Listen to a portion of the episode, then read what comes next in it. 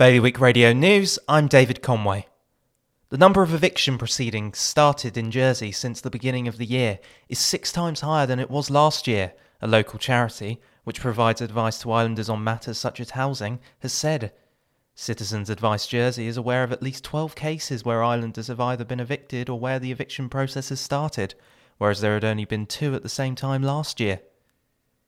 Sure is butting heads with the Guernsey Competition and Regulatory Authority in a strong response to the watchdog's claims that Sure and JT acted in a clandestine fashion designed to prevent competition. Sure's senior management said that the GCRA statement is wholly at odds with the regulator's own request that the telecoms operators should enter into discussions. Newly released figures have revealed the strain on Jersey family life caused by last year's lockdown.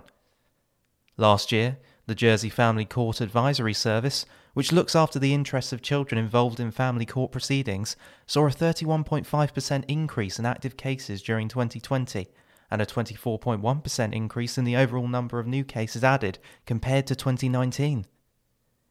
An investigation of the Fermain seawall in Guernsey has been successfully put out to tender, and work is now underway to review options for reprofiling the cliff and repairing the wall. The Committee for Environment and Infrastructure announced the next steps towards fixing the wall seven years after a part of it collapsed in 2014. More on those stories at bailiwickexpress.com.